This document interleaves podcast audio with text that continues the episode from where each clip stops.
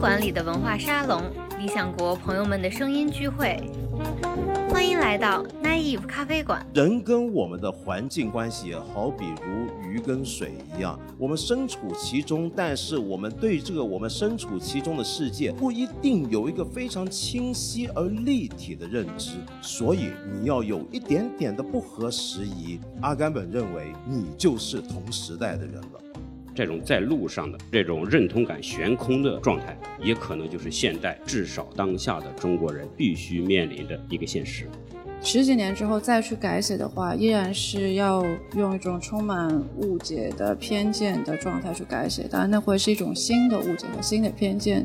既然大家已经自我认定是社畜了，就应该我把他们写得像人，把他们写得像人就是一种文学化的表现了。文学它没有那么热闹，但它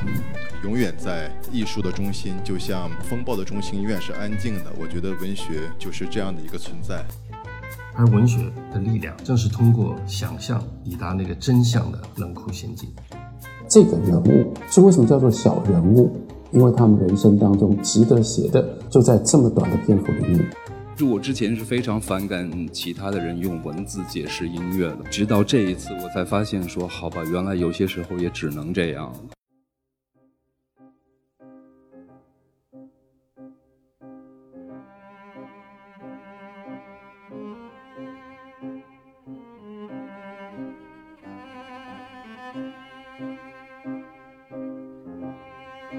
大家好，这里是 Naive 咖啡馆，我是好汉。本期节目是第3届宝珀理想国文学奖特别节目。宝珀理想国文学奖由瑞士高级指标品牌宝珀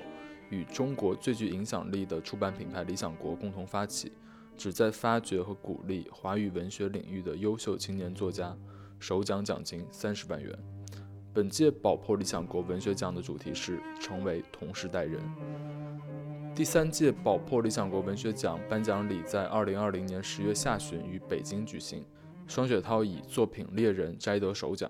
那本期节目的内容则是由颁奖礼现场实时录音精简整理而成。那本期节目邀请到的嘉宾涉及到了颁奖礼主持人梁文道和评委团全体成员，其中包括了张亚东、苏童、孙甘露、杨照与西川，以及决选名单到场的作者双雪涛、沈大成、林兆与徐泽辰。好了，话不多说，让我们直接回到颁奖礼的现场，听听梁文道道长的精彩开场。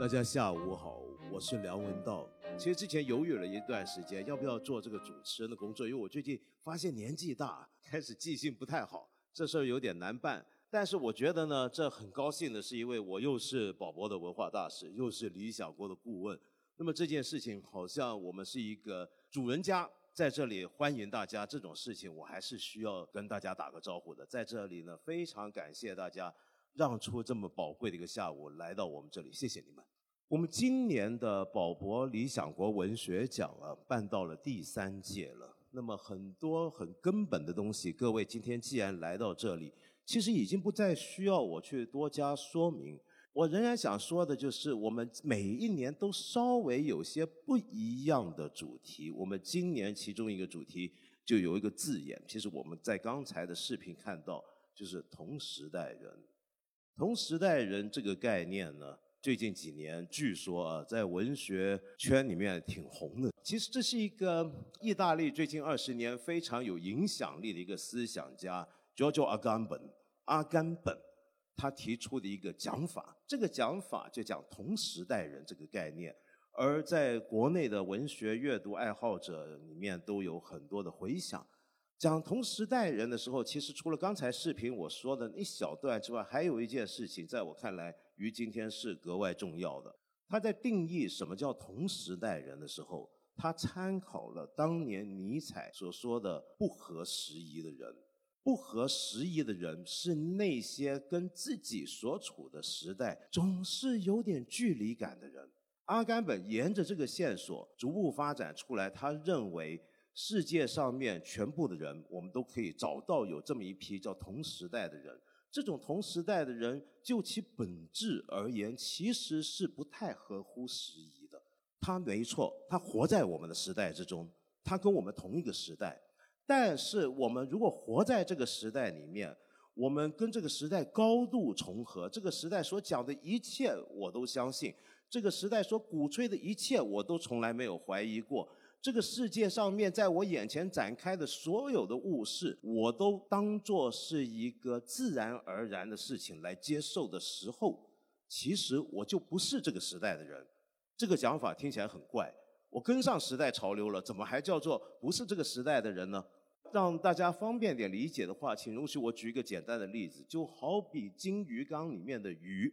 鱼是不知道自己在水里面游泳的，它甚至可能不知道水的存在。它什么时候会知道水的存在呢？你把它捞起来，它立刻就知道什么叫做水，它需要水。我们人跟我们的环境跟我们的世界关系也好比如鱼跟水一样，我们身处其中，但是我们对这个我们身处其中的世界不一定有一个非常清晰而立体的认知，所以你要有一点点的不合时宜，你要透视这个时代的某种的核心，你掌握它，你要跟它拉开距离。这一刻，阿甘本认为你就是同时代的人了。我们为什么用这样的一个概念啊，听起来有点诡谲的、有点深涩的概念来做我们这一届的文学奖的主题呢？我们想重新鼓励我们所有的文学创造者，在关注我们这个时代到底是什么意义，跟它是一种什么样的关系。今年全世界发生这么大的一个变化，我觉得已经抛给我们一个很大的一个主题在我们眼前，让我们重新发现很多过去我们习以为常的东西，原来并不是永恒的，并不是固定的。今年以这个题目当作主题，在我看来是非常恰当的一年。光是为了今年的这场瘟疫啊，我们这个文学奖坦白讲也受到很大的影响。不过可堪告慰的是，总算能办成。但是遗憾的是啊，我们仍然有几位呢非常重要，今天应该必须要到场的人，却因为疫情带来了种种的限制，没法出席。你比如说，我们评委当中的在台湾的杨照老师和这时候在上海正忙于家事的孙甘露老师，他们今天都没有办法到达现场。但是我敢向各位保证，他们都充分参加了本届的评审会议。我们的评审会议是上午举办的，那么我们中午吃饭的时候，他们刚刚好举办完这个评审会议。我们两位不在现场的老师都在连线视频当中充分参与讨论。另外，我们还有一位作者，今天呢，任晓雯小姐呢，她也没有办法来到现场，也是因为疫情隔离，她身在异地的原因，这是一个算是一个遗憾。但是就像我刚才讲，能够做成就已经非常不错了。大家想必在这边坐了一会，看了一些视频，应该已经很清楚宝珀理想国文学奖是怎么回事儿。但是我还是不能够避免要在这里稍微介绍一下这个文学奖的两个主办机构。一个就是理想国，我认为是国内处于领先地位的一个文化品牌。那么历年来呢，可以说是出了许多对得起自己身为出版者良心的作品，也对得起社会的作品。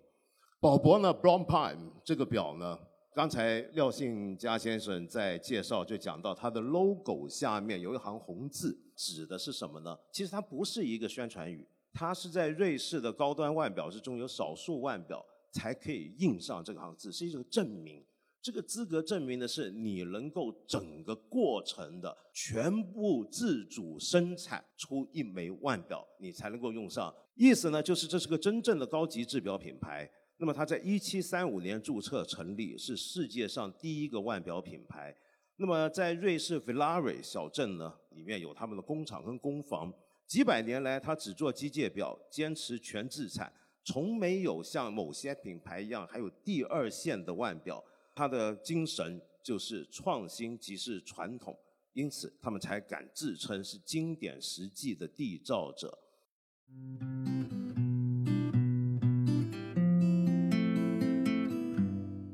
相信大家刚刚通过道长那个关于鱼缸里的鱼与水的关系的精辟案例，已经理解了我们人与时代的关系，也大致明白了阿甘本所谓的同时代人的概念是什么意思。那当然也更深刻地了解到了这届文学奖的主题成为同时代人的深刻内涵，也对文学奖的两个主办方理想国与宝珀有了更多了解。接着我们就继续跟随道长进入本期节目最为主体的内容，也就是这个圆桌访谈的环节。那在这之前，我们首先听一听这五本入选作品之所以入选，评委团给出了什么样的简要理由，给大家做一个大致的介绍。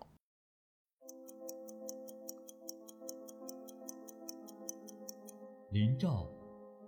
刘希，闪亮的女性青春故事，书写向外部天地展开又竭力向内收缩的小世界，典雅、残酷、幽默，洋溢着岭南亚热带气息，越过时代，直接面向个体经验。任晓雯，浮生21章，聚焦上海普通人的命运，为其树碑立传，语言干净独特，虚构和非虚构界限的跨越只是开始。沈大成，小行星掉在下午，各篇都得益于奇绝的构思，有电子感，是真空里的故事，但想象力与思辨力并驾齐驱，用异想天开的寓言式写作，重组了现代都市人的生活现状和心理困境。双雪涛，猎人，以传奇故事写日常生活中人的境况，构筑普通个体的精神世界，展现了一个小说家的成熟叙事与技法，并用语言的实验先开启了更为广阔的书写可能。徐泽辰，北京西郊故事集，9篇故事写一个熟悉又陌生的城市，看似离奇的人物命运，在精密安排之下导向不可逃脱又无法喘息的现实。好的，那我们接着我们就进入圆桌访谈的环节，看看作者和评委们对这些作品的看法和理解，以及他们在何种程度上呼应了这个时代，我们又如何借由文学去更好地把握时代经验，成为同时代人。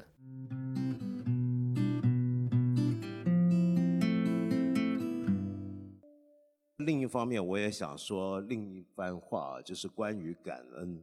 因为我觉得几位作者他们不只是亲身今天来到现场，而且是花了那么大的精力、心思跟时间，以及我们其他人可能很难享受、很难理解、很难想象到的某种的经历，去创作出他们的作品。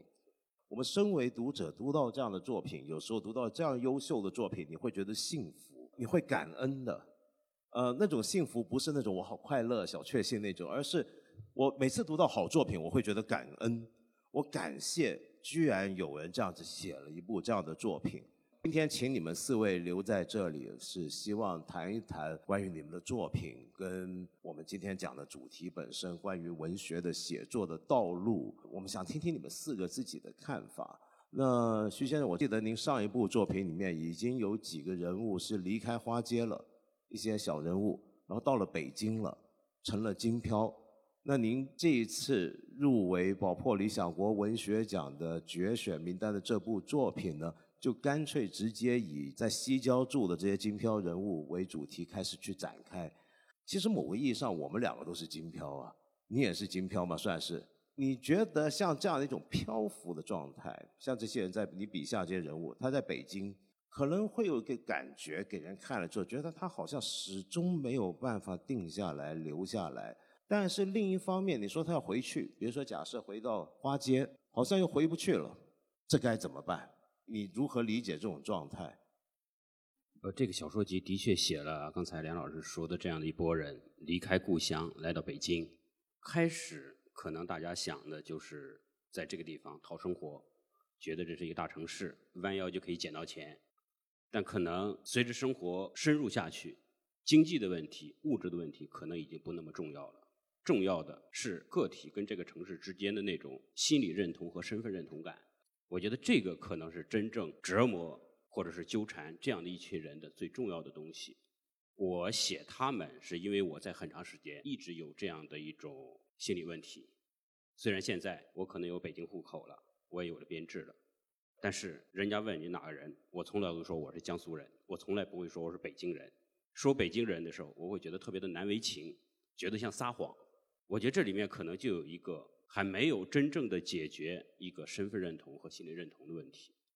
这样的一帮人在北京，不管什么原因，最后待不下去了，回到故乡，刚才您说的回到花街，他可能也缺少了那么一种认同感，就离开故乡以后再回去，发现他原来既有的那种根的意识，那种认同感也消失了，或者是正在一点点的溃败。我想这可能跟我们今天这个整个社会的发展有很大的关系，整个在城市化，在移民，从一个地方到另外一个地方，可能没有深入的扎到这个根，就是我的根连根拔起以后，想种到另外一个城市种不下去，不能开花结果，但我回去以后发现又悬空了，进退失据，整个人处于一种悬浮的状态，是一种在路上的状态。我的很多小说里可能都表现了这样的精神上和身体上一个在路上的状态。当然我也在考虑另外一个问题，就是我是不是非得要在一个地方，比如说在北京或者在故乡，非要扎下根来。可能在一个前农业时代，而且在一个农业时代，一个人需要像我们经常会说的出门靠墙，在家靠娘，你有一个巨大的一个靠山，你会有一种笃定感，会有一种安全感。但是这样一个现代社会，一个现代人一个非常重要的标志可能就是在路上，只是我们还要再摆脱一个传统的文明对我们的束缚，老祖宗给我们的东西，或者那种集体无意识，在我们中国人心里一直有。所以我就在想，一个美国人，一个欧洲人，从一个国家到另外一个国家，从一个城市到另外一个城市，他们怎样获得他们的认同感，他们是否也需要这样的认同感。所以从这个意义上来说，可能这种在路上的这种漂浮的状态，或者这种认同感悬空的状态，也可能就是现代至少当下的中国人必须面临的一个现实。你会不会觉得你的写作本身就是一个你自己处理自己的这种身份认同上的尴尬状态的一个方式呢？的确是，小说写的很多都是我的朋友，真是实实在在的一些朋友，我认识他们，平时在一块儿聊，可能身份不太一样，觉得哎，我是一个挺好的学校毕业的，有一份相对不错的工作，而且还写作，还有点零花钱，日子过得还不错。其实这个时候我依然有那样的困惑，就是精神问题不是物质所能取代的，或者它能解决的。所以在这个时候写他们，其实就是写我自己，不过是我把他们做一个替身。所以你就出卖了朋友们一把，所有的名字全改了。好，谢谢你，徐哲成，谢谢。林兆小姐，您这一部小说让我们很多读者都觉得挺吃惊的。那么一来是这一次短名单的作品里面呢，入围作品里面，首先是典故比较多，第二呢是花花草草植物的名字也很多。我作为一个岭南人看呢，我也会觉得比较有亲切感，因为那种岭南的苍郁的某种的气氛出来了。可是我很惊讶的发现，我后来才知道，读完才知道，原来这部小说是你20岁的时候就已经写过一稿，然后后来不见了，然后跟着是10多年之后无意中硬碟里面找到再重写的。这个经历让我想起来我们宝珀理想国文学奖，我们还记得吧，就第一届的时候，我们的评委的论坛的名字叫不悔少作。您这真是不悔少作，少作20岁的东西拿出来，哎，果然能写还能用。你怎么理解这个状态，就20岁写的东西，你现在这个岁数再去看，再去重写的时候，你面对的是什么？首先我自己在重新发现这个硬盘里面的译稿的时候，也是一个蛮意外的事情。当然打开看的时候，21、22岁的一些状态全部都回来了。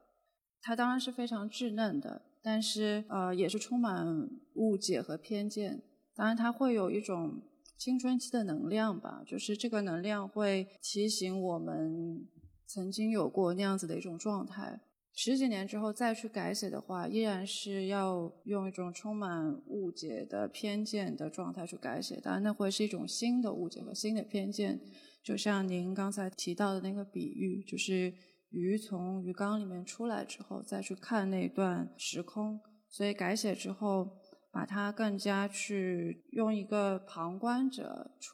出局者的状态再去看那段80年代末到21世纪初的那段时间，对我自己来说也是一个全新的认识和探索。但是这让人好奇啊，就是比较少有我们这一代的作者有像您这样的经历，这样子来重写一个那么年轻的时候写下的一个作品。那么你接下来会不会有什么别的写作计划，还是你觉得这个故事说不定还能再发展？接下来有找到一个自己非常感兴趣的一个范围，就是依然是以广东为基点，然后广东的内陆的水网，向内的，那么向外的海洋，这样子把它连接起来之后，它会变成一个又可进又可退，包括向外有一个广泛的空间，这样子的构成这个东西，然后我会觉得它非常有意思。时空可以往前回溯，我希望先把过去的事情弄清楚了，才对我现在的生活或现在状况会有更多的一些发现吧，所以会是集中在这一块。好，谢谢你林总。大成，很高兴有在这里见到你。我发现你今年这一部作品啊，跟您前年上一部作品之间是有很多的联系的。比如说我知道有人认为你这种奇想风格是仍然延续下来，但是有很多人认为是有变化的，因为您上一部作品呢是比较多的社会实验，有人认为现在少了，可是我不这么认为，因为比如说尤其今年读到你写的《盒子人》，简直就是应了我们这个时代了，就是在我们这个瘟疫过后的这样的一个时代底下，我们到底会不会已经习惯了某些东西而不自觉，而你好像在你的作品里面已经触及到这个问题，尽管是以一种非常奇异的奇幻的甚至荒谬的方法来处理。所以这又回到一个老问题，我相信很多人肯定也是问过你的，就你觉得你这样的一种写作的方法或者一个路径跟此刻我们所在的这个地方我们的环境之间是个什么样的关系？我长久以来就是一个很胆怯的人，就不敢骂别人，也不敢主动冒犯别人，就只敢一点点一点点的讽刺。小说有一点像和现实社会开一个小小的玩笑，但是这个玩笑是并不激烈的，只是说一个我们朋友之间相互讽刺讽刺，然后讽刺了以后互相也挺高兴的这样的。像盒子小姐，有的人说像现代社会的预言好像提早把我们疫情中大家防护起来的这个状态写出来了。我一开始那个前面上面介绍我也说预言是小说，其实我一开始看到预言我心里是不认的，我觉得很奇怪。我看了一下预言词条，他说总结预言有3个特性，说它是一个是比喻性，一个是教育性，还有个是讽刺性。然后我就想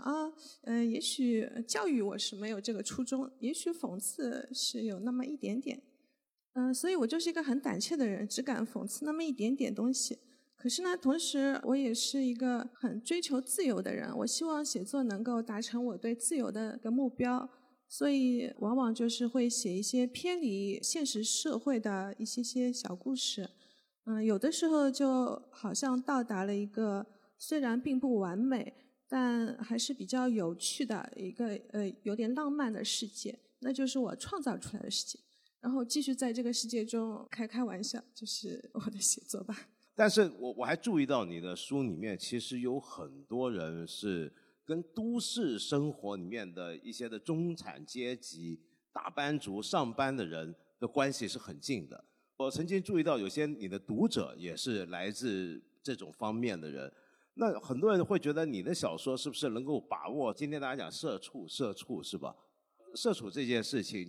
是不是一个不可避免的事情，你把它当成一个你写作的一个前提来处理？在好几年之前，社会源源不断地创造新词出来，我当初第一次听到懒癌，就是说一个人懒得无可救药了，我就想怎么会有这种词啊？因为你把一种很不吉利的词放在自己身上。哎呀，我觉得好像和我出生的年代的人好不同哦，就是好不吉利，就是我会极力避免用这种词。后来社畜也是的，就是畜生嘛，你怎么会形容自己呢？但大家好像也非常乐意使用这种词。于是我就想，这个社会到底怎么了？它可能就是有一些不顺遂，大家就开始自我贬损、自嘲，因为有这种无法发泄的，所以使用一些词来轻量级的自我嘲一下，然后就可以疏解一下自己的压力。我想，所以就大家喜欢用这些词来形容自己，因为我也是其中之一，也许就是不由自主地写到了他们。然后我想，既然大家已经自我认定是社畜了，就应该我把他们写得像人，把他们写得像人就是一种文学化的表现了。好的，谢谢你把我们写得变成人了。跟着雪涛啊，您这部作品我就比较熟悉了，因为我还记得就是在做新书发布的时候，我也去参加。我那天呢还是发着烧去的。那么那天呢，我去的时候，我还是要去，是因为我特别喜欢一路关注你的创作。可是这一部作品跟以前你的写作非常不一样，是不是？就以前你知道很多人在你身上会贴标签的，比如东北作家，就好像你就是东北代言人，东北，我觉得他们是不是应该考虑给你代言费还是怎么样？可是这一次这部作品集里面的每一篇的短篇涵盖的范围太长远了，从清朝一直到未来，然后空间也不再只是东北，而且包含北京跟其他的北方的一些的空间的模仿。你觉得这样的一个跨度上的一个变化是你刻意去追求的吗？不能算刻意追求吧，因为我写东西一直以来都比较个人，我是一个挺自私的写作者，没有想那么多承担什么东西。但是因为在过去的几本书里，其实我是写了一点自己比较熟悉的范畴，那个熟悉的范畴有部分是童年的少年的一些记忆里面的东西。从方法上其实也不能全是在很依照现实的写，那些端倪其实都已经有了，只是在这个《猎人》这本书里表现的比较强烈一些。那其实这本书就比较代表我这两年个人的状态，我觉得是这几本书里比较接近于我本人内心的频段的一本书。你是不是一个比较有计划在写作的人呢？因为这本书的序言里面你说你一开始是打算每个月写一篇，是按照一个计划。那么如果是这样的话，你觉得这一部作品之后会不会有别的计划？它在你的整个写作的生涯里面，你觉得它占一个什么位置？我觉得这本书它的计划是从变化中来的。最开始写的时候没有想的太多，要把这本书作为一个整体来构造。但我写了前三篇之后，我觉得我可以把它考虑成一个整体，因为小说集可能大致有两种方向吧，一种是你写了很多，然后挑选出你认为比较不错的那种叫精选的方式，还有一种是你在写的过程中你就有一定的把它当做一个整体的看法。可能《猎人》这本书比较接近于后者吧，在写作的过程中我会越来越倾向把它做一个整体的建筑，就这边缺一个门啊，或那边缺一个洗手间呢，我会这么去想它，然后把它一点点的打造出来。当然这里边有乐趣也有一些限制，但我觉得它对我来说是非常可能自己说吧比较重要的一次尝试。包括我后面，因为我最近这两年，因为《猎人》是去年写的嘛，完了我后边还在写其他东西，我能感受到我从这本书走过来我好像产生了一些变化，然后能够去做一些跟以前不一样的建筑，这是我自己的感觉吧。那么今天非常感谢四位作者跟我们坐在这里闲聊了一会，那么现在就先请你们先休息一下好不好？那么接下来呢，我们就要有请我们今年的宝珀理想国文学奖的评委上台。那么首先有请苏童老师、西川老师、张亚东老师。因为大家注意到我们5个评审只有3个人在现场，那么另外有2位是上午参加了视频会议的评审，他们都因事以及现在大家所知道的隔离政策的关系没有办法来到现场。那么但是呢，好在他们已经准备了一个视频的录影，是先说一说他们对于5部作品的看法。那么因为今天非常难得，就是有5个这么出色的作者，5个这么出色的作品交到我们大家眼前，那么当然我们也很想知道各位评委的看法。我们不如先看一看那些今天不在的人，看看他们有什么讲法好不好？文道兄好，各位评委好，各位在现场的朋友们好啊！非常荣幸受邀参与这次的保普理想国文学奖的这个评审，那我就谈一点阅读的感受吧。我们观察一下双雪涛的作品在读者中的反响，就可以知道文学作品是地域在文化上的含义不断的增值啊，不断的明晰，同时也不断的复杂化。双雪涛使得东北寒冷、重工业、集体这样一些沉寂的话题重新又回到了文学阅读的视野当中。当然这是远远不能涵盖双雪涛的写作的，他所做的努力一直也是很多作家所做的，就是从具体而微的描写中把个人的经验提升出来，使其获得一种普遍性。从作品看，任晓雯和沈大成正好是两极，一个是人物简历式的特写，在书面语当中呢揉入了方言的这个做法，使市井生活通过文体呢获得了一种古意，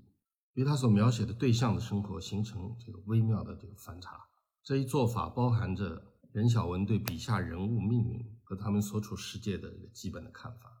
这些卑微的人物因为叙述得到了关注甚至价值，而沈大成则一直试图从日常世界的这个秩序中摆脱出来，他创造平行的另一个世界，并为此建立一整套规则。那套并不存在的语汇是乌托邦式讽刺性，看上去更合心意的世界，包含着对人生的失望和一种智力上的优越感，这是一个作家具有雄心壮志的一个体现。最难讨论的是徐则成，这个他看上去呢非常符合这个通行世界的理念，从历史、现实、观念和叙事风格各个方面是非常端正而持重。如果我们仅仅把这些视为作家的个性带来的特征和风格，当然是不够的。他追随这个世界的理性的一面，并且深入其中，同时也以长线的思考使自己获得一个观察者的位置。他所依赖的这种线性的历史观是小说这一形式获得价值和经典性的基石。最后也是这次入围短名单的唯一一部长篇。林兆的这部小说是我这些年读到的中文小说里尤为特殊的一部，它的有点恍惚的这个叙述方式，它描写的茂密的内容甚至具有一种互文关系，是气候啊、植物啊、气温啊，这些都因为人物的行为和感受而具有一种官能性。这种相异于传统的常规的文学叙事的表现，这种意志性的力量，这种放任自己失常的勇气是值得珍视的。评奖是对文学创作的一个观察，而猜奖打引号的则是对观察的观察，两者也都是建立在一定程度的想象之上，而文学的力量正是通过想象抵达那个真相的冷酷陷阱。谢谢大家。我将这五部短名单的入围作品分成三组，那因为他们各自有一些联系的关系。其中第一组呢，就是任晓雯的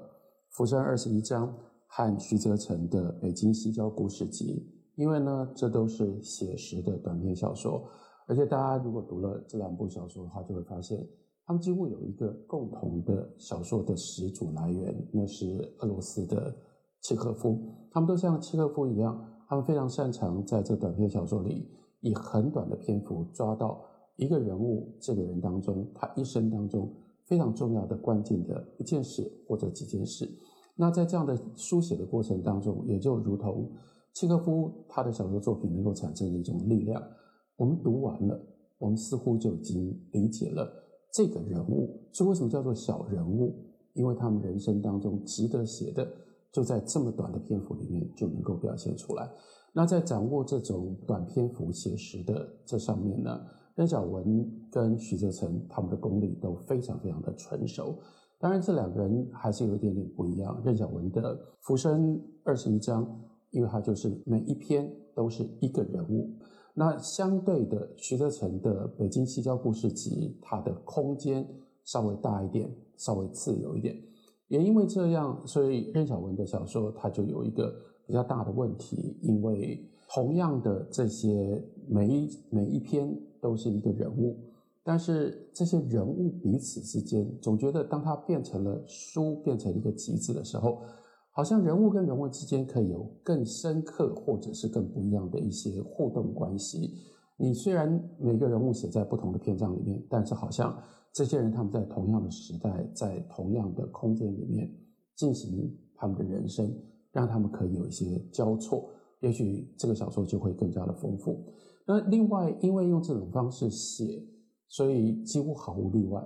这种故事都是悲剧故事，那都是时代的伤痕，小人物他们被命运作弄所产生的许多的痛苦。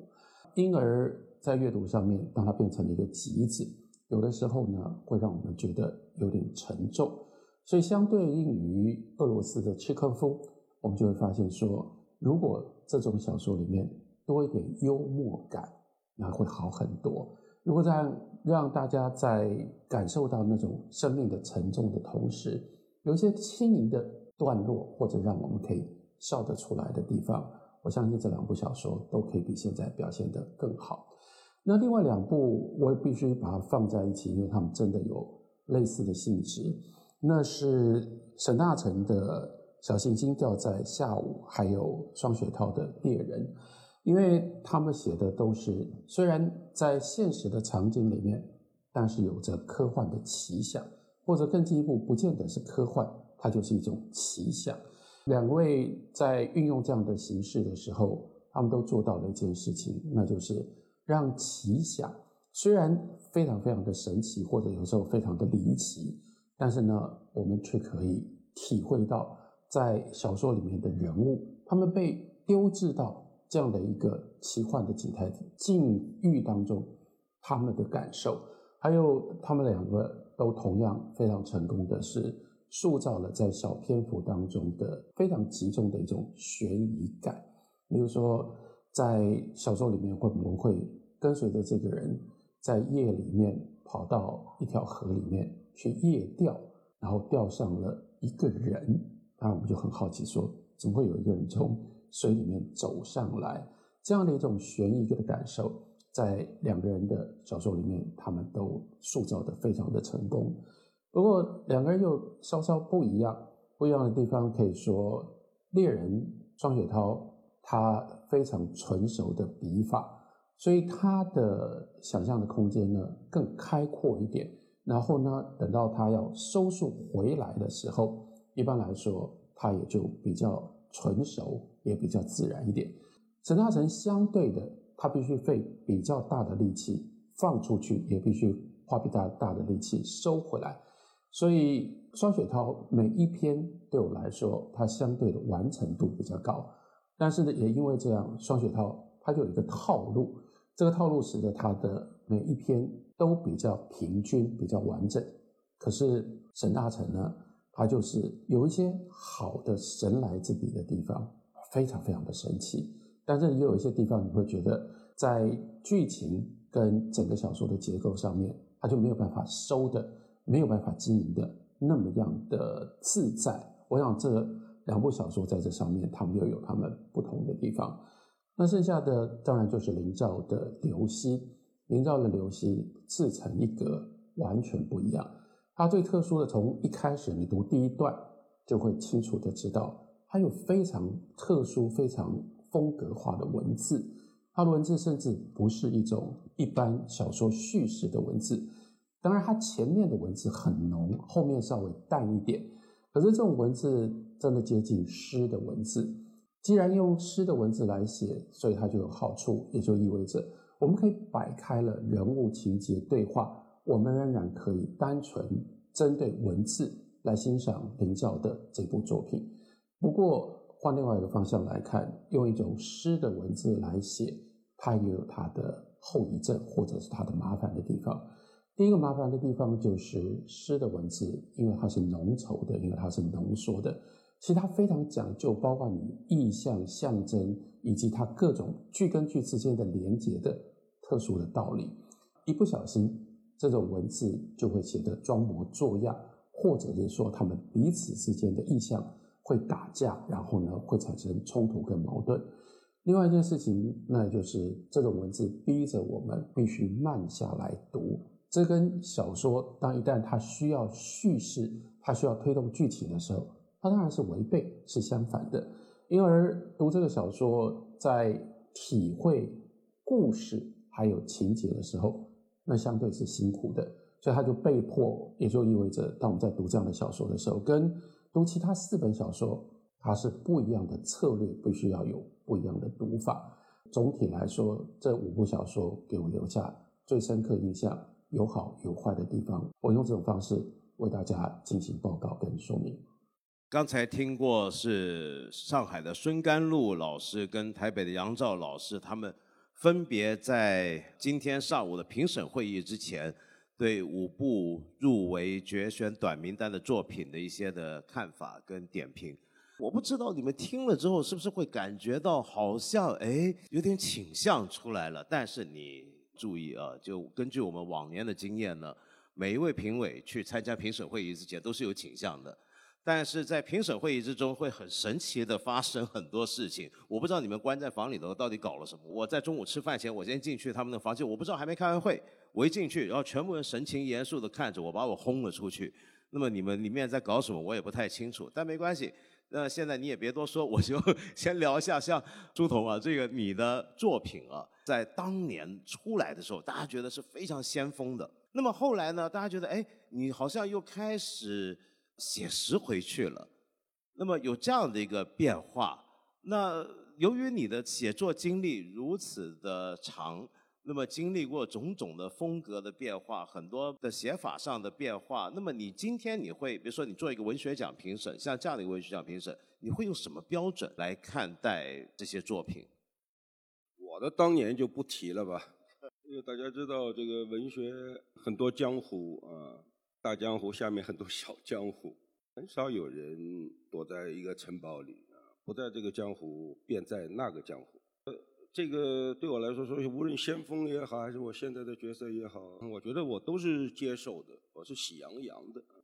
说我是比如先锋跟我的这个整个人生创作的联系，我一直视为它是我生命当中曾经是一个福音。那现在似乎我离先锋越来越，我现在是不好意思说自己这么一个老头还说自己先锋呢，这有点像一个谎言了。那么我的自己的作品似乎也在证实啊，那不过是一种说法啊。双雪涛说的有一句好，我的创作就是如此自私，所以无论是先锋、传统，这些跟我都没什么关系。那么说到这个，今年我做这个宝珀这个理想国的评委，这是我头一次啊，据说也做第2次也没可能，可能要隔好几年。对，因为是这个规矩啊，所以但这次说实在的，是我做评委最辛苦的一次。因为他们的流程要求评委所做的工作是非常非常辛苦的，是要交作业的，真不好意思就是你没法混，你没法凭着自己的聪明和大感觉就怎么着就能交差。但是我也觉得我受益不少。这5位作家产生于我的前8名中间，那么就是他们不是要1、2、3、4这样评嘛，所以我很高兴，我看见他们就像真的看见我的成果似的，这是一点。另外一个，我刚才看到甘露、杨照都谈，我觉得这么谈作品谈得太辛苦啊，我觉得读者也听得也很辛苦。这5位青年作家，我因为一直在读他们的作品啊，所以我想用更直观的啊、更感性一点的，就是比较简单粗略的描述一下我对他们的印象。我就用服装来描述，就是今天缺席的郑晓文。他的写作我觉得就是一件旗袍，一件裁剪非常合体的考究的旗袍，中国风的。而林兆，因为林兆之前我从来没听说过他的名字啊，就是我完全不知道，我还问是男是女，他们告诉我是女孩啊。林兆给我的印象真的是穿着一条紫色的超短裙以及一双岭南少女的拖鞋。沈大成以前我从来没见过，他其实出道已久。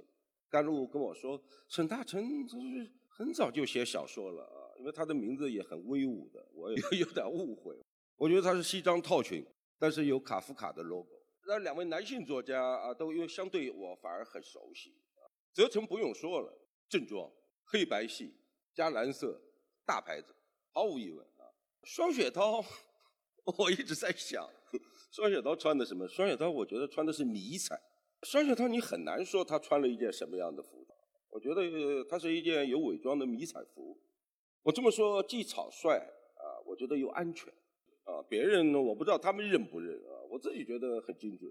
哦，其实我也觉得很精准，我也觉得很精准。谢谢书童。西川老师啊，我记得当初我们邀请您参加我们这一次的宝珀理想国文学奖的评审的时候，一开始你是很犹豫的，因为为什么呢？因为当时西川老师是说我不是那么熟，说中国当代小说，我是写诗歌的，然后评诗歌我会，但这话我就觉得有点奇怪，就因为我总觉得我们的文学界不知道是什么时候开始就变成了好像写小说归写小说，写诗归写诗，然后来往圈子也不一样。刚才我们两个在外头抽烟的时候不是还聊吗？说这几年写小说的呢，都跟搞电影的人走在一起；那么写诗的人呢，都跟搞摇滚的走在一起。可是问题是，我觉得这是怪事儿啊，这是不是嘛？这，你真的觉得看诗歌会跟小说相距有这么遥远吗？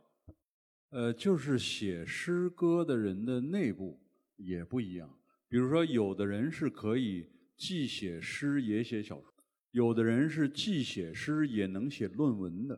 这也是两类人。凡是又写诗又写小说的，那么一般来说他们的语言都是比较口语化的；凡是既写诗又能够做理论研究的，那么他的语言呢，一般怎么说呢，就是更复杂一些。所以这个不一样。包括比如说写诗、写小说。写小说的，比如说你拿出来咱们上面这个至少是5本书，但是一个诗人他可以拿出来的是一首诗，那一首诗就一页，对着一页工作和对着一本书那么个厚度工作，那种对文学的感觉是不一样的。虽然诗歌呀、小说都是文学，它的整个的功能都是不一样的。当然有的人说，比如说这个小说有诗意，也有人说诗歌什么时候能够像小说一样获得那种力量，那么这就是现代诗了。好像是庞德说的，诗歌应该获得一种 flow by 的力量，这个也有人是这么讲的，但是他的工作方式还是很不一样。我还是想好奇啊，就虽然不一样，但是为什么当初我们那么忠诚的想邀请您加入？因为我觉得中国的诗歌在很多的语言实验的领域上面其实走的还算是蛮靠前的，很跟国际接轨的，那么各方面的很多新想法，所以我会非常好奇，您用一个诗人过去这么多年参加过这么多的诗歌奖的评审工作，以这种眼光来看我们当代的青年作者的小说作品，你会注意到一些什么样的特点？你介不介意用这样的一个角度来，比如说谈一谈今年的入围的作品，您那个感受是怎么样？刚才那个苏东老师已经说过了，就是我们读的书不仅仅是这5本了，得读了得有30多本。当然有的读的细一些，有的读的那个仔细一些。我以前老辈作家的小说还是读过一些的，已经比较经典化的这个中国的作家的这个小说我还是读过一些的，因为以前在学校里边还上过一门当代文学的课，一个选修课。那么那个当代文学的课呢，基本上我还居然还是讲的是小说，因为我自己是写诗的，我反倒不愿意在课堂上跟这个学生更多的讲诗了。当然我已经有一些年读这个中国当代小说已经读的比较少了，那么这一次一下又给我补了一个课，就是看一看当代的小说走到一个什么样的一个程度。我有一些感受，不完全是从这5部书里边产生的这个感受。刚才您问苏童的这个，比如他的标准在哪儿？那么我既然是一个也是写点东西的人呢，我当然有我的自己的标准。参加咱们评比的这些书都是。已经相对于一般的这个小说来讲，已经是出色的小说了。那么，所以我把这些小说家们当成成熟的作家来，不是初学者。对于成熟作家，你就会有一个要求，这个要求就是说，不光是跟你自己的作品有关系，就是说你这个小说的存在究竟为文学贡献了什么？因为我们不光是读中国当代小说，我们读全世界的小说，全世界的小说里边它都有什么？已经有过什么呀？比如说现实主义的小说已经有了什么样的小说，实验的小说已经有了什么样的小说，野蛮的想象能够到什么样的程度，和这个比如说钻那个语言的牛角尖啊到什么样的程度，那么有些人呢，他的故事能够讲到什么样的程度，曲折到什么样的程度，或者呢，他的语言能够平淡到什么样的程度，或者是他能够在小说的叙述过程当中，这个叙述文字当中，他能够带出什么样的文化气息，他能够带出什么样的思想气息。我这么讲吧，我们对于当代世界的文学可以说是见多识广的，很多东西我们都是见过的。那么这个时候呢，你想拿一本书唬住我是不容易的，不论你是这么走的还是那么走的，我们可以，我自己隐隐约约的能够看出你背后的作家是谁，你过去的作家是谁，你的谱系是谁，还是说你是一个完全从你自己的这个感觉出发来的。对我来讲，一个作家的创造力足够不足够，一个作家的他的整个的这个叙事是不是足够的成熟，还有呢，就是说有的作家可能会被要求他就是个作家。我呢，可能是长时间的跟我的工作跟我接触的人可能跟这些东西都有关系，我会在一个作家的身上寻找他的作为艺术家的这个色彩，这个作家是不是有一种艺术家的感觉。因为有的作家身上没有艺术家的这个感觉，有的作家身上有这个艺术家的感觉。当然也不是说你有艺术家的感觉你就是好作家，或者是说没有艺术家的感觉就是不好作家。但是呢，这些因素我们是可以看出来的。现在这个五部书这个出来的这么一个情况，我觉得还是挺跟我一开始的对文学的这个想象还是比较接近的。从长名单到最后，就是跟我自己的完全跟别人没商量的时候，重合度还是比较高的。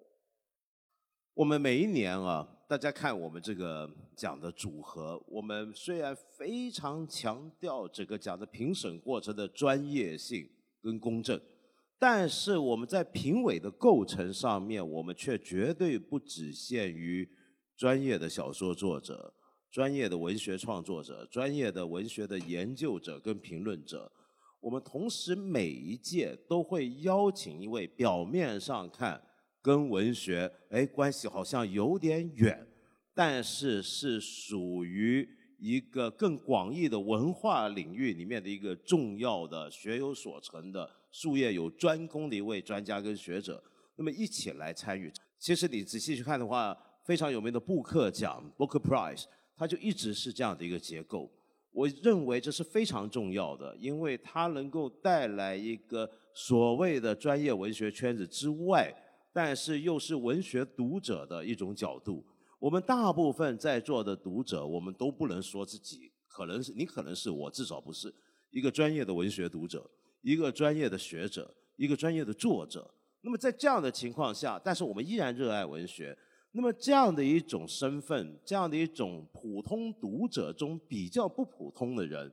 他是不是能够带来一种视野？而这个是整个文学的力量能不能壮大下去，能不能往外扩展的一个关键。所以我们希望每一届都有这样的一位特别的在文学领域之外的人物，那么来一起参与我们工作。那么今天当然就是坐在我隔壁的张亚东。亚东呢，我记得呢，我们过去几年你时不时就问我有没有什么好小说，有没有什么好故事，这样对我每回呢都给你弄一些去。那我今年就是够了，你别问我了，你来这个，你让你一路一气过，你能够看很多我认为今天中国当代最出色的写作者他们在写什么。但是我知道你今年特别忙，因为今年你是评审年就评审完乐队来做小说的评审。你这么集中一气看这几部作品是什么感受？对，反正是你看你都得这么费力介绍半天，所以我是觉得作为一个初中都没毕业的人，突然来宝珀理想国文学比赛去做这个，真的非常非常惶恐也是特别不安。但是中午的时候我已经很放松，是因为我发现我的结果和专家老师们并没有太大差异所以我不认为我自己在打酱油。其实我之前是非常反感其他的人用文字解释音乐的，一直到这一次我才发现说，好吧，原来有些时候也只能这样。我是学音乐的，所以我大概绕不开以音乐的感觉去感受那个感情和文字，所以我在这个时候也理解那些用文字来解释音乐的人，其实他们也没错所以我就说我只能是给出我最直接的感觉。所以那个刘熙灵照我说实话我不知道那个照字到底是念照还是着，我是查了一下字典才知道。然后他的那个书就一直在让我查字典啊，这个人是谁，这个植物是谁，哇我好累，我觉得自己好蠢，也觉得自己特别笨，看起来是非常非常吃力。在整个过程里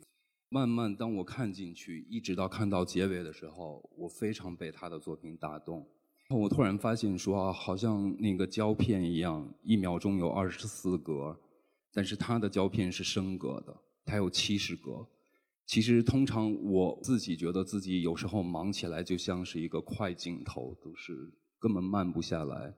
花一个时间阅读他的作品，直到最后一刻，我才发现原来我自己是那么急躁，那么暴躁，那么没有耐心。并且我觉得花那个时间阅读他的作品是一种享受。沈大成呢是刚才双雪说他说内心的频率吧，创作频，我觉得我的频率跟你是非常非常一致。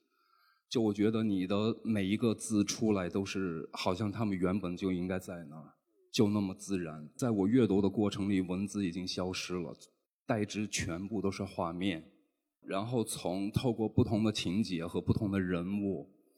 其实跟我没有任何交集的，但是我竟然在里面一直都看到自己，看到自己不为人知的并不闪亮的那个自己。最终我获得一个啊，原来那些不闪亮不为人知的时刻并不差，甚至比闪亮还要好。我非常喜欢你的作品。浮生21章就是我喜欢他的那个语言节奏，这个我怎么说呢，我只能用音乐来形容了。有的时候有的人音乐就是节奏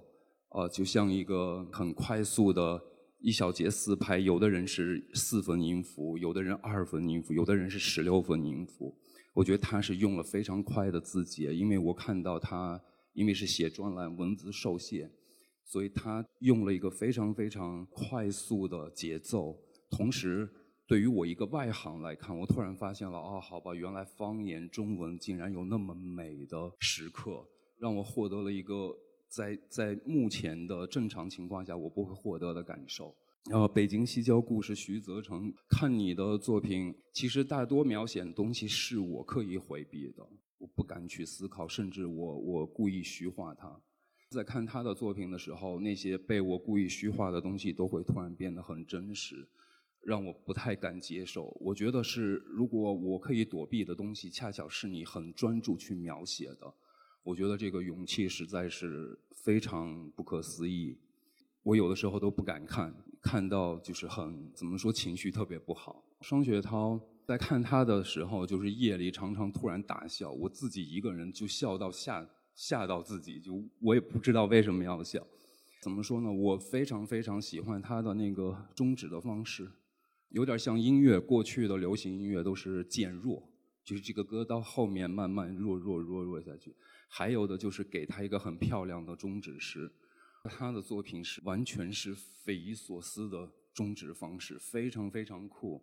而且我觉得他的故事并没有因为他的文字和叙述的停止而停止，一直会在我脑子里。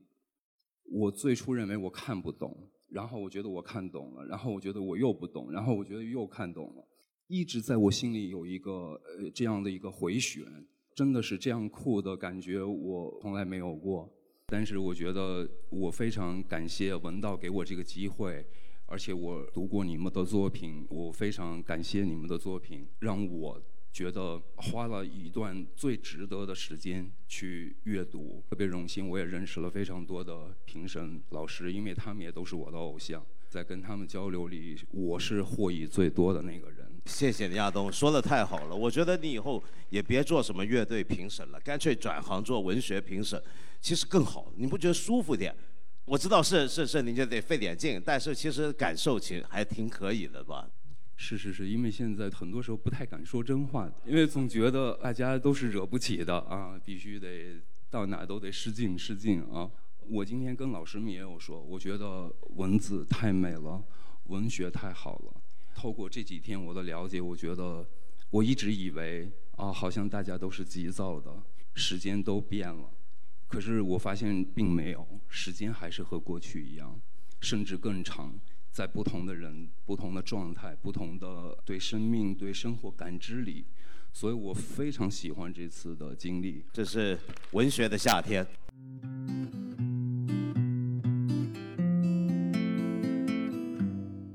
那我相信，不管正在收听节目的你有没有看过这入围的5位作品，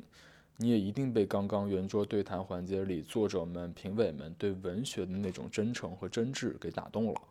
当作为唯一跨界嘉宾的音乐人张亚东老师，他说他因为参加这次文学奖评审工作，他终于明白为什么会有人通过文字去理解音乐、去抒发感受的时候，我相信这也构成了对于任何文学奖的一种重要鼓舞，那就是让人们真正理解、了解、重视文字的力量，感受到文字那种触及人性幽微之处的能力。那好了，那闲话也不多说，那接着便是我们本期节目的最后环节了。评委苏童会代表评审团宣布摘得首奖的作者与作品。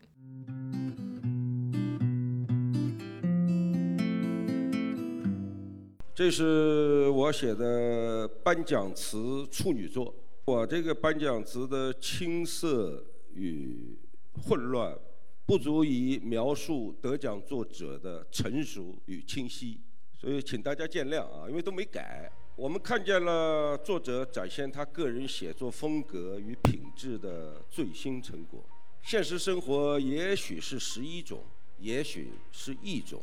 它是凛冽的、锋利的，也是热血的、动人的。它是我们的软肋与伤痛，也是我们的光明所在。我们为作者的精神历险发出了共同的惊叹。感谢作者为我们营造了一个新的文学磁场，让我们获得了另一种旋转的方法或眩晕的方式。下面宣布获奖者。获奖者双雪涛，猎人。其实我今年跟我一起入围的这几位作家，其实作品我都看。我觉得入围短名单已经非常荣幸。文学奖有时是个游戏嘛，它里边有很多运气的成分，所以我觉得我们这5个人其实都在认真写作，都在开拓自己的文学道路，我觉得可能是最重要的意义吧。猎人这本小说集有11篇小说，我个人因为这本书得奖其实是尤其开心的，因为这本书刚才我也讲了，是距离我内心比较近的一本书，虽然它所用的素材并不是我最熟悉的，但是它确实代表着我这2年所思考的问题和对小说的认识，能够得到肯定，其实对我是特别大的鼓励。一个文学奖不可能，它的结果让所有人都满意啊！我觉得所有人本身就是一个特别虚幻的存在，所以文学奖肯定是要打造自己的美学、自己的格调，或者是自己对文学的某一种理解。那我很荣幸参与到宝珀文学奖1年1度的这个链条里面啊，成为里面的一员。我也希望我被肯定，也是代表着宝珀的某一种标准啊！我希望这个标准是高级的、严肃的，甚至是经得起时间考验的。最后要感谢，其实我身边一直在支持我的朋友，觉得写作是一个匹马孤征的历险。那在这个过程中，有时候自己会可能离深渊很近，但是有朋友的存在，有你真正热爱的人的存在，可能你的写作就会变得相对安全一些。我也希望这个奖可以再办50年，可以有更多的写作者能够被鼓励，因为我相信文学它没有那么热闹，但它永远在艺术的中心，就像风暴的中心永远是安静的。我觉得文学就是这样的一个存在。